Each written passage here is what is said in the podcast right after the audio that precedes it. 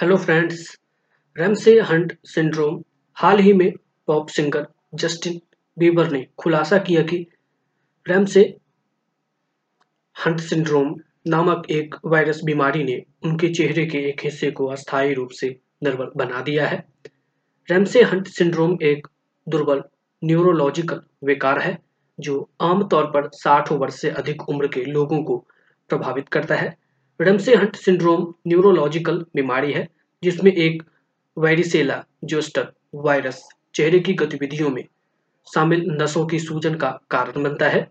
यह विकार चेहरे की कमज़ोरी या चेहरे की तंत्रिका के पक्षाघात और कान या मुँह को प्रभावित करने वाले दाने की विशेषता है।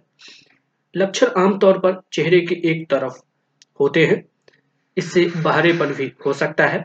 रेमसे हट सिंड्रोम वैरिकाला जोस्ट वायरस के कारण होता है, वही वायरस जो बच्चों में चिकन पॉक्स और वयस्कों में दाद का कारण बनता है।